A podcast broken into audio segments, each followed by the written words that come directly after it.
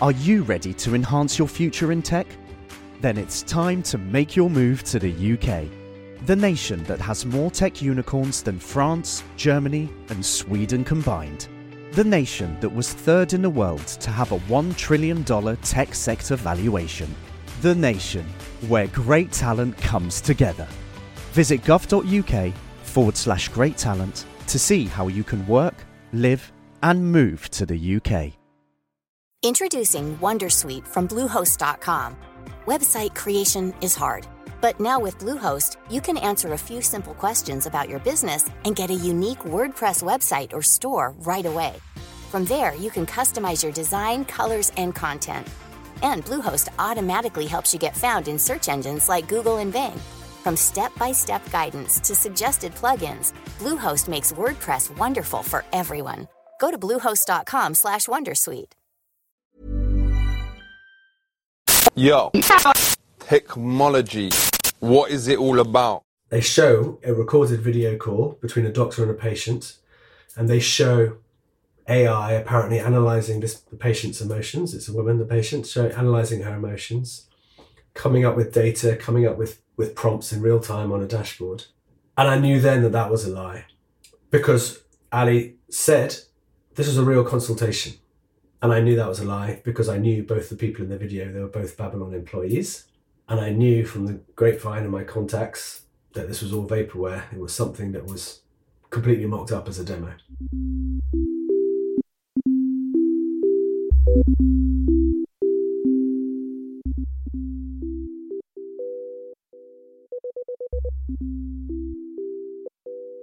Hello and welcome to Danny in the Valley. How's everybody doing? This week, we have a bit of a change of pace. So, readers of the Sunday Times may have seen last week that we published a big investigation into Babylon Healthcare, the AI chatbot startup that raised more than $1.2 billion with a B. Um, it was valued briefly at 4 billion. It was celebrated by former Health Secretary Matt Hancock, signed several NHS contracts. It was a very big deal. And then it all went pear shaped. The company went bankrupt in August and amazingly sold its UK arm for just £500,000 and sold a bunch of its other assets for around six million pounds, so just a pittance. Now, companies fail all the time. That's actually the business model of Silicon Valley. You find a bunch of companies taking very big swings, and if one of them makes it big, everyone involved may get super wealthy and it all works out. So, a company failing in and of itself is not that interesting. But what piqued my interest here was just the sheer scale of Babylon's rise and fall. So, you know, really, how did it turn $1.2 billion into less than 10 million? And the, at the center of this is the CEO and founder, Ali Parsa. So, anyway, a couple months ago, I just started kind of digging around to see what I could uh, come up with. And I came across a guy called Hugh Harvey, who's a radiologist. He worked at Babylon back in 2016, 2017, when the company was really starting to gain momentum. And to him, uh, the failure, which he watched from afar, was not at all surprising. Because what he thought when he was joining was he thought he was joining this kind of sophisticated AI company that was going to revolutionize healthcare by inventing this doctor in your pocket, so to speak, that was as good or better than the real thing. This kind of chatbot that could diagnose you, you know, recommend treatments, send you to a doctor, etc. Well, what he found was very different. It was not that. And so on my travels, I reached out to Hugh, and what you're about to hear is his story of his time inside Babylon, which, again, for context, in terms of failures, this is a bigger one than Theranos, which everybody knows Theranos. Um, Elizabeth Holmes raised $700 million. Uh, Babylon, again, raised more than 1.2 billion. Now, of course, Theranos was just a straight up fraud. And for all those lawyers listening, we are not saying Babylon is a fraud. But it certainly did push the envelope, as you will hear, between what it was saying, you know, in its marketing kind of publicly about what the product could do versus what the product actually was. So, anyhow, I just think it's a really interesting look at behind the curtain, so to speak, of startup land in particular. You know, when you're looking at startups in the healthcare space, things can get pretty tricky pretty quickly. I just think it's a really fascinating case study. If you haven't read the story, I will put a link in the show notes. So do check that out. It has lots, lots more detail in there. But um, what you're about to hear right now is my interview with Hugh Harvey, who today is managing director of a consultancy called Hardian Health. And of course, formerly he was at Babylon Health way back in the halcyon days as it was on the rise. So that's it. I will now hand you over to my conversation with Hugh. Enjoy. Babylon is one of those interesting companies in that like it kind of shone very bright. There was a ton of buy-in from everybody in Westminster to the tech world to a lot of at least some people in the medical establishment, etc. What they did was quite amazing. I mean, they raised, I think, in total over a billion dollars. And not to say that they are Theranos, but Theranos raised 700 million and we all know how that story went. Mm-hmm. And perhaps there's, you know, the the final chapters of this story are yet to be written, but it does seem that, you know, when you've had this company that raises a billion dollars is valued at 4 billion and then very quickly thereafter basically crumbles into nothing.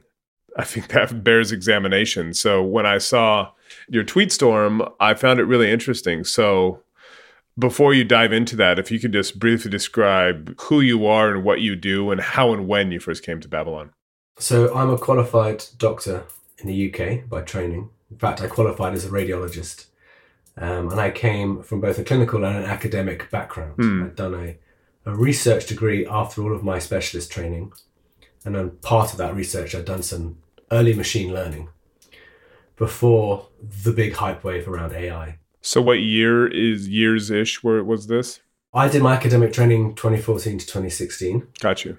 And I saw the potential for artificial intelligence in medicine. I was, and I still am, a believer that where applied correctly and appropriately, it's going to make huge differences mm. to the to the practice of medicine.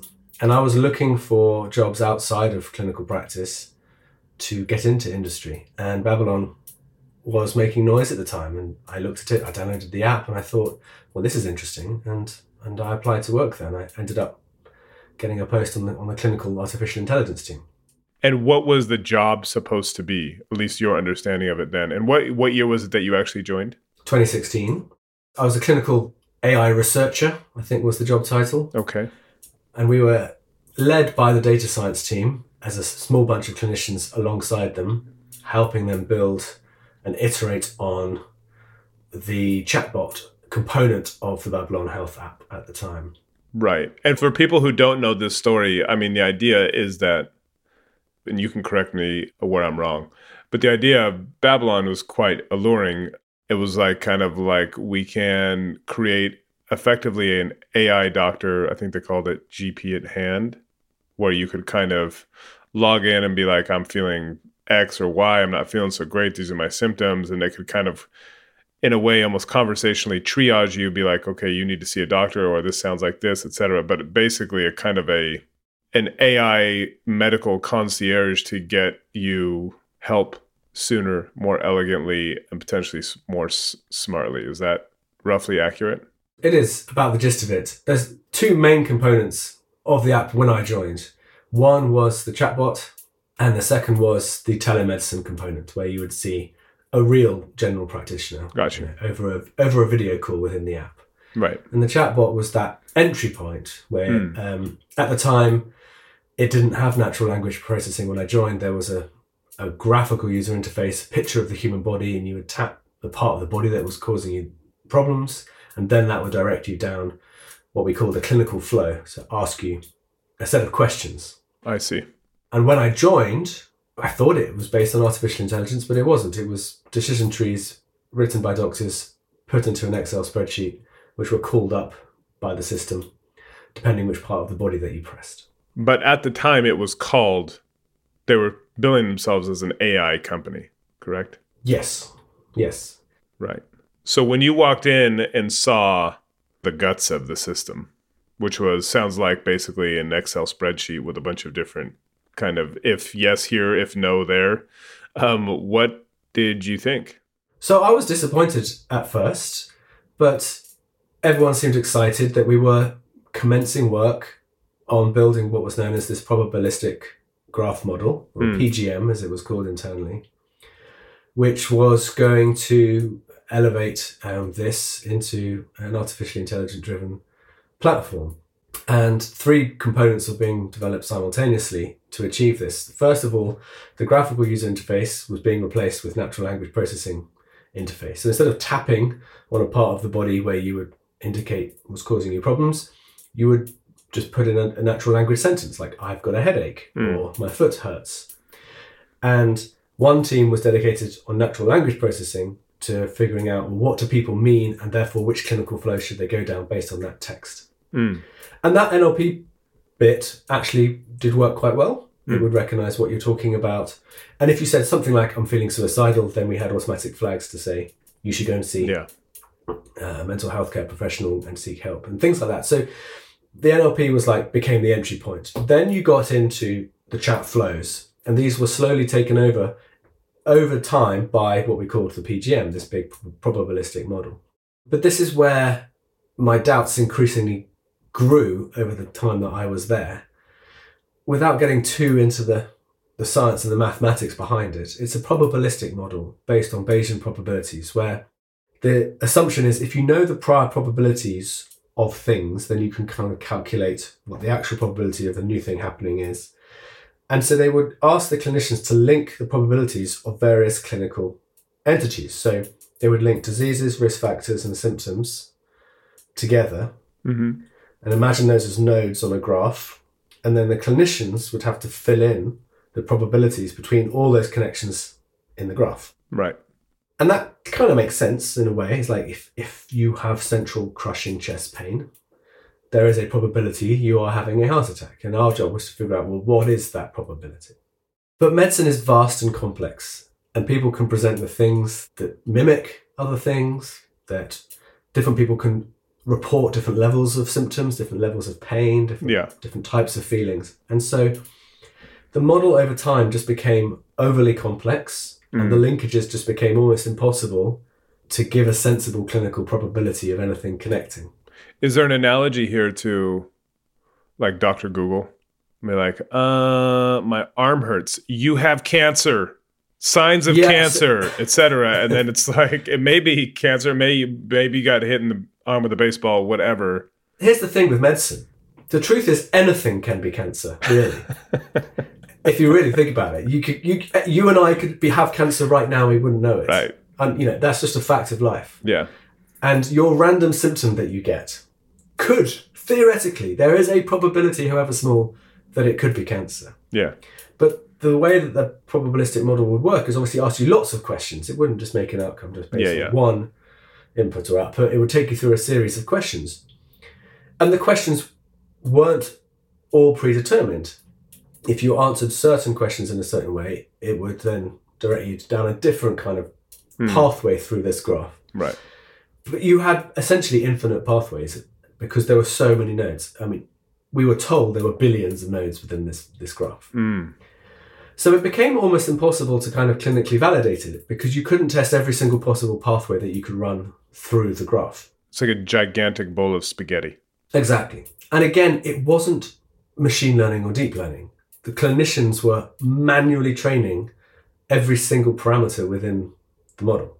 But was the idea that, and this is training, uh, is a term that's lots of people are using now when we're because because all of a sudden we're in this universe of large language models and they are trained, etc.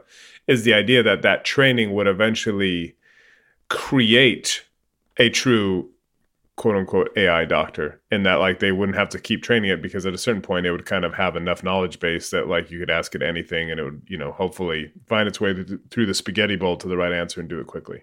There was no mechanism for the system itself to learn from data.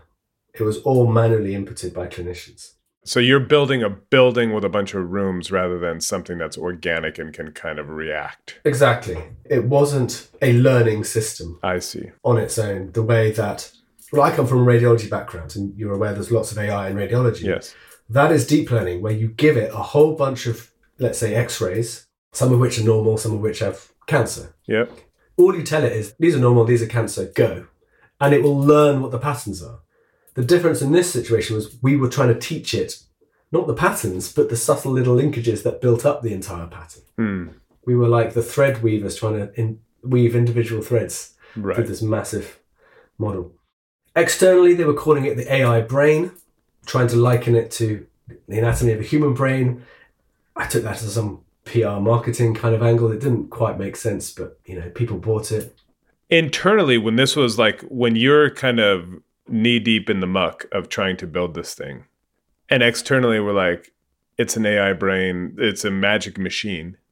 Was there a sense at all internally that like mm, a discomfort with that dissonance between the reality and what was actually happening? Because I, I, I will say, I'm out here in Silicon Valley. I cover tech startups all the time. They're all, if not lying, being really ambitious about what is Yeah. actually they can deliver and h- how it actually works. So that's kind of the startup thing, but obviously this is medicine. So you have to understand is that we as a clinical team were siloed within the data science team, who were then siloed away from the business team and definitely siloed away from any talks with investors. Mm. So we had very limited visibility to what was being sold to investors, what was being sold to customers. We only sometimes saw keynote speeches that the C-suite would give on stage at conferences and things. Yeah. And then you start thinking, well, they're saying things that A, we haven't built yet, and B, aren't entirely true. And there's a fine line. It's, it's not someone sort of outright lying and pretending when nothing exists. It's Yeah. kind of, well, something exists, but it's not quite the thing that you're saying it is, and it's not quite there. And I guess it, it, you heard of the concept of boiling frogs. If you put a frog in boiling water, it will jump straight out. Yep. If you put a frog in cold water and heat it slowly, it'll sit there. And it almost felt like like that Mm. in a way is that slowly you kind of slowly realized that this hype machine was rolling and it was completely beyond anything that you could understand because you weren't privy to all the information that was being said. But it became, for me personally, quite difficult because the regulators got involved. Hmm. And when the regulators get involved, you have to be honest and open with them. You can't pretend to the regulators. You have to say, well, You can't do the marketing spiel with a regulator. no, exactly. So my role became what was known as medical affairs to liaise with the regulators. And they were obviously concerned, and they'd heard reports via that Twitter user, Dr. Murphy, that this thing was unsafe and missing red flag symptoms and things. Hmm. So they came and they approached and said, Can you become compliant? They're not like the Gestapo. They're not, they don't want to shut you down. They want to understand what are you doing? Are you compliant? If not, how can we help you be compliant? Because effectively, in terms of their perspective, it's like inventing a new stethoscope or something. Exactly. It's a new medical device and it needs to be. It's a medical device. That is the term. In fact, it's a specific type of medical device. It's called software as a medical device, which all of these AI companies are, are classed as. But the regulations back then weren't prepared for this onslaught, this wave of software that was going to come at them. And so there was a loophole, completely legal, and everyone has used it, not just Babylon, where you could say, right, well, I'm not going to claim a risky use case. I'm not going to claim to diagnose people. I'm just going to claim to triage. That's a step Mm, down the risk classification ladder. And if you claimed that at that time, you could then do what's known as a self certification regulatory clearance. And when I read the regulations, I had to read it several times and then ring external consultants to go, is this true? I can just sign a piece of paper and say we're compliant and no one will check. They were like, yes, that is true. But I didn't want to do that. Ethically, as a doctor, I, I was like, Yeah, that's just that. That kind of gives you the heebie-jeebies. I would imagine. Yeah. Yeah. So I actually did all of the documentation that is required to be compliant. Yeah. And it was painstaking. It took six months. And I was under quite a lot of pressure to deliver. They really wanted to announce that they were regulatory compliant. They wanted me to get FDA approval, and I was I was liaising with the FDA and some external consultants. But it became quickly apparent that FDA approval was never going to happen. They were more stringent on it. But for the European one, there was this loophole that, that you could get. So I did the documentation. We did sign the declaration of conformity to say we're compliant.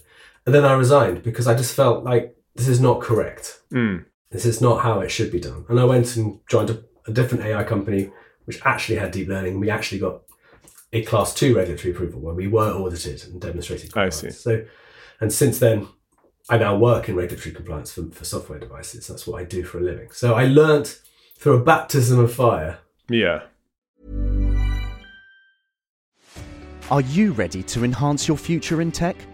Then it's time to make your move to the UK, the nation that has more tech unicorns than France, Germany, and Sweden combined. The nation that was third in the world to have a $1 trillion tech sector valuation. The nation where great talent comes together. Visit gov.uk forward slash great talent to see how you can work, live, and move to the UK. Introducing Wondersuite from Bluehost.com. Website creation is hard, but now with Bluehost, you can answer a few simple questions about your business and get a unique WordPress website or store right away. From there, you can customize your design, colors, and content. And Bluehost automatically helps you get found in search engines like Google and Bing. From step-by-step guidance to suggested plugins, Bluehost makes WordPress wonderful for everyone. Go to bluehost.com/wondersuite. When you were at the company, was there any moments that stick out where you're like, oh, the red flag pops up where you're like, oh, that this does not feel right? And I don't know if that was like a speech, an event, a press release, or something where it was like, whoa, whoa, whoa, whoa, whoa. Yeah, I'd, I'd specifically had an internal meeting where I'd explained to the team and the higher ups what this regulatory appro- approval meant and that we could only claim to be able to triage patients for non urgent findings. And then for any red flag symptoms, they would just get a standard you need to seek help. There, there'd be no attempt to, to go further. And that's what the regulatory approval was for. But I remember almost the next day there was an event where the CEO went and got on stage and started saying, "Oh, AI can diagnose," and I was like, "Well, that's the risk class above what I've just told you that we can do." And for me, that became sort of the the uncomfortable moment. Hmm. What was that? What was that event? Do you remember? I don't remember it specifically, but he was on stage at one of these health health tech conferences, and I saw I saw the video and the press releases and things. Right. And then the second thing was that as I was, you know, already thinking about leaving, they were talking about having an AlphaGo moment, and they explicitly said AlphaGo moment. Was this from uh, from Ali Parsa, the CEO? Yes, so very, very impressed by how they'd managed to spin their PR around their AI beating that Hmm. Go player, being televised. Apparently, a movie was in the works, all this kind of stuff. And I think they were very besotted with that kind of idea. And so ideas were thrown around like, well, let's have an event where we invite the best doctors in the world onto stage and we ask them the same questions that we ask the AI, and the AI will, will beat them, hopefully. And I was thinking, this, this just, it's just not going to work. And a, that's not that's not what we've got regulatory approval for, and B, Right. I know that it doesn't work. So that was another sort of red flag moment for me. Did that event happen? Yes, yes, it did. Oh. So after I left, so in 2018, they held an event at the Royal College of Physicians, mm-hmm. which is like the preeminent college in the UK. They had, I think they had the head of the RCP on there. You might have to research to find out who exactly Yeah. was there. They had a whole audience of journalists and, all, and people, where they presented results from a study that they had done. It wasn't independently validated. Where they'd gotten a whole bunch of questions from the general practitioner's registration exam. They'd cherry picked the questions they thought their AI could answer. They'd fed them into the machine, and they'd got eighty percent or so correct. And they said, "Well, we've we've beaten doctors at this exam." And there was this huge sort of PR event. Um, it made the press, made the headlines. But this is when the wider medical community sort of started complaining about it. Um, a lot of social media activity saying this isn't real, etc., etc. And I don't know exactly what happened, but all mention of that event have now been taken down by Babylon off the internet. The Royal College of Physicians, the statement is still online saying they're not going to allow Babylon to sponsor any more events at, at the college. And so obviously relationships soured and things happened that, that I, am not aware of, but you can infer that it wasn't good. So when you saw the company continue to raise hundreds of millions of dollars and then go public, raise hundreds of millions of dollars or more on the New York Stock Exchange, be valued at four billion. Was there any part of you like, well, maybe they figured it out. Maybe they actually have done it. You know, maybe I was just there really early. Or were you kind of convinced this whole thing was just going to collapse?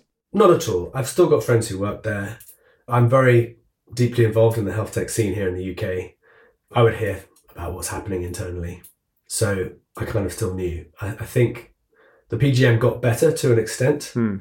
Their regulatory team got better to an extent, though they never actually gained a, a class two approval.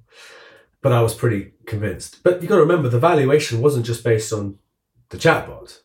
The valuation was based on well, they, they, they, morphed their business model into not just delivering telemedicine and a chatbot. They morphed it into this whole thing that actually made no sense to me was, you know, this loop of, of care to monitor people, to plug in your Fitbit and your Garmin and we'll have all that data and we'll be able to flag, you know, if you're sick before you're sick and we'll be hmm. able to monitor your diabetes. And they were, they were selling it as like what they call value based care. Mm.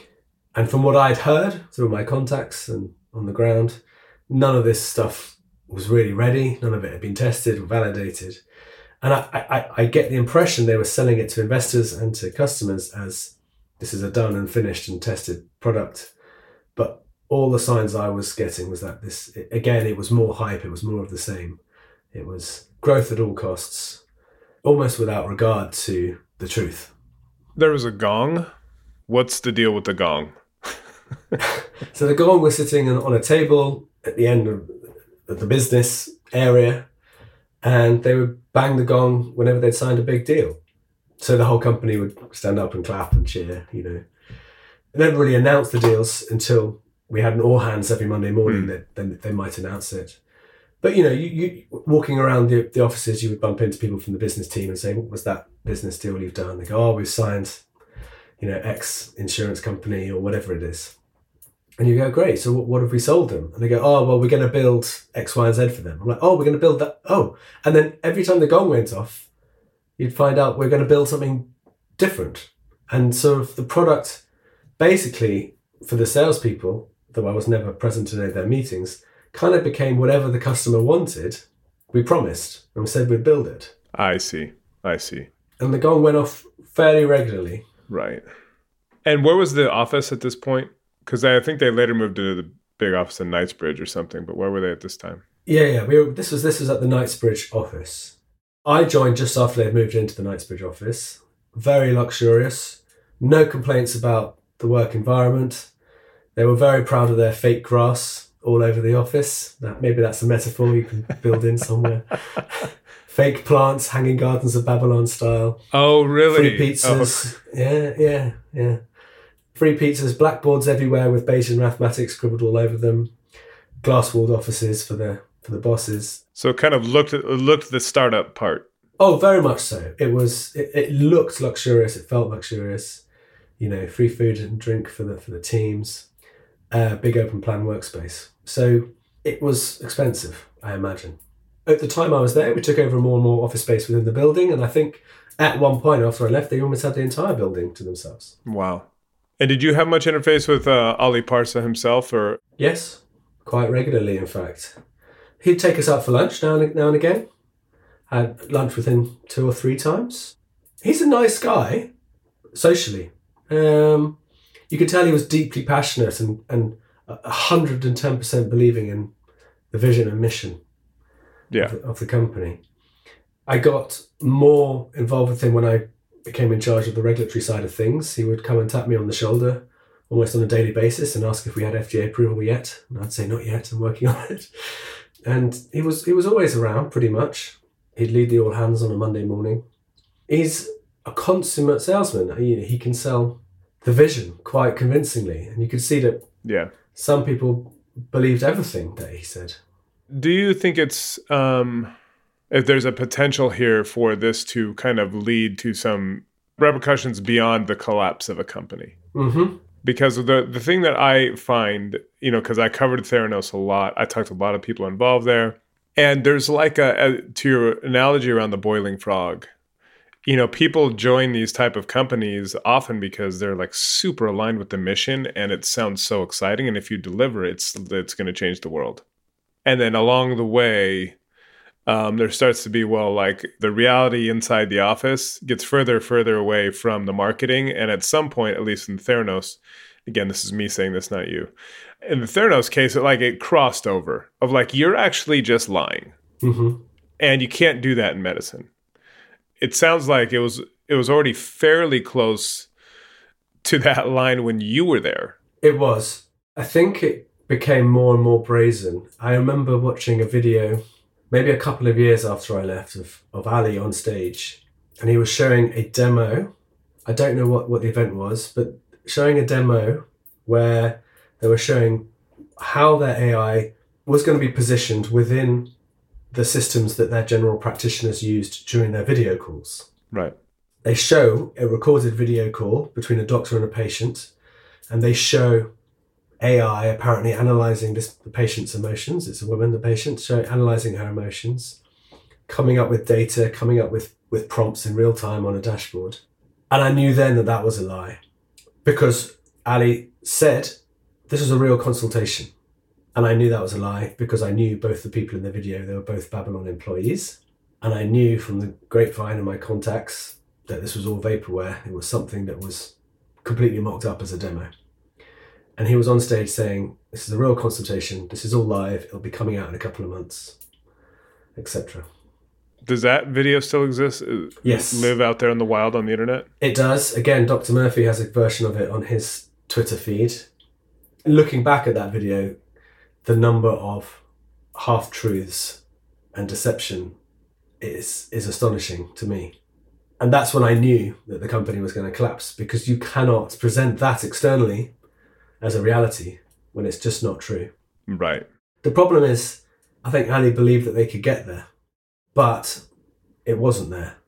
I'm not saying it's not possible to build such a system. It probably is. yeah i mean half the people i'm talking to these days in the large language model world are talking about exactly this you're soon going to have access we all will to the best doctor on planet earth because this doctor will be trained on every single medical case and every single textbook and blah blah blah blah blah and you'll just be able to ask it anything and it'll treat you I can go on a whole rant about large language models if you want, but I work directly with the FDA and the regulators here in the UK. Both have said large language models in their current capacity will never get regulatory approval. So they will never be allowed to be to be diagnostic devices why because you can't validate them. what do you mean So, in order to do validation for a medical hmm. device, you have to do clinical studies. So, you have to demonstrate in a clinical study that your device is both safe and effective and performs above a pre specified safety and efficacy threshold. The problem with large language models is threefold. One, the range of things you're trying to validate is almost infinite. You can ask it, as you said, anything. So, therefore, the sample size you'll need is just incredibly large. Second is that what's called non-deterministic. If if you and I both go on ChatGPT and ask it the same questions, it will give different answers. And that's that's not acceptable in medical devices. If you have a medical device, you mm. want it, you know, if something's measuring your heart rate, you don't want it to give you different measurements based on who's using it. but then you can just turn down the temp- the temperature right Even in a temperature of zero, there's research to show it'll still make up answers yeah. there's still uh, a level because they're generative they're not Yeah. factual. And third is that none of these large language models have been built with the relevant quality assurance processes in place. So the best analogy i can describe is that let's say you were making a medical device that gets implanted in the body.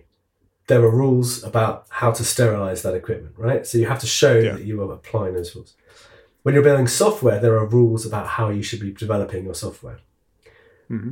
these large language models do not comply with those rules because you set out a, a bunch of requirements, you get a bunch of data and you train it, but you have no way of fine tuning that, that output or that outcome, making it better or worse. Yeah, it's a black box. Nobody knows how it You, works. d- you don't can't- know how it works. You can't take an LLM into the shop No, and replace this part, and then it works the way you exactly the way you want. exactly.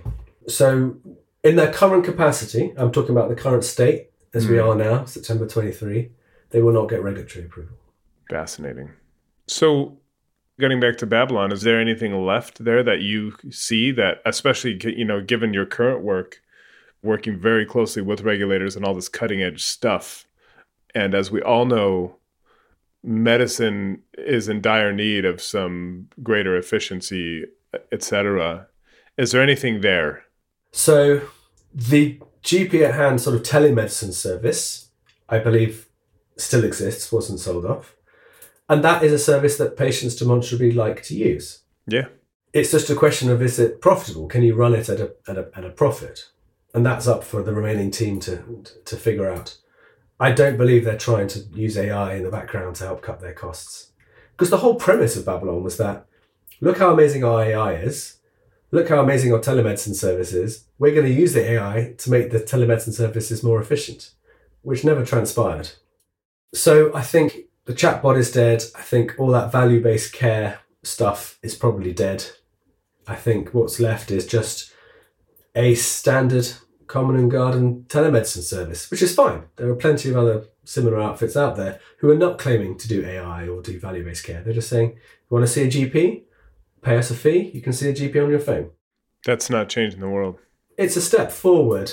It's not the revolution that was No. promised. Let's put No. it that way. But to create a revolution, you generally have to come up with something truly transformative, Not a giant tree of spreadsheets. not a giant tree of spreadsheets. No.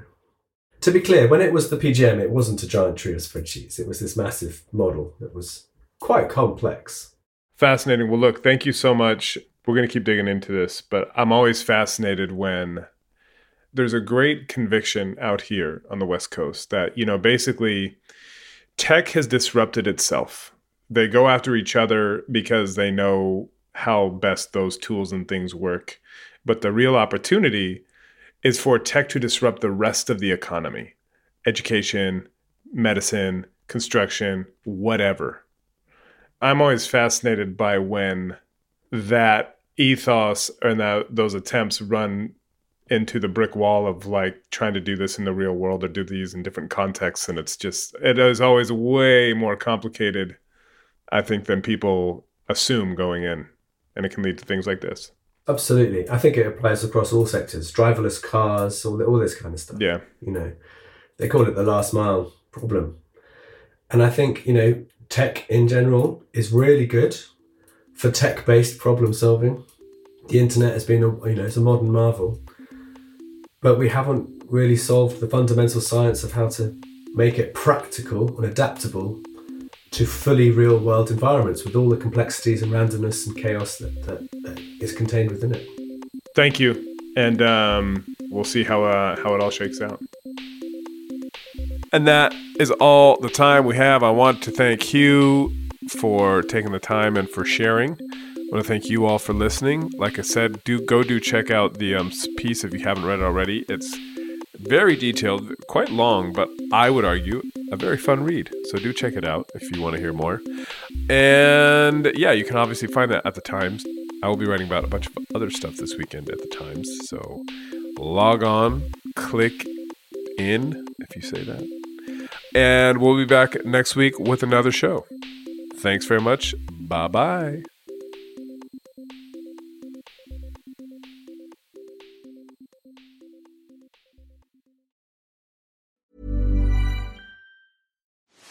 Are you ready to enhance your future in tech? Then it's time to make your move to the UK, the nation that has more tech unicorns than France, Germany, and Sweden combined. The nation that was third in the world to have a $1 trillion tech sector valuation. The nation where great talent comes together. Visit gov.uk forward slash great talent to see how you can work, live, and move to the UK.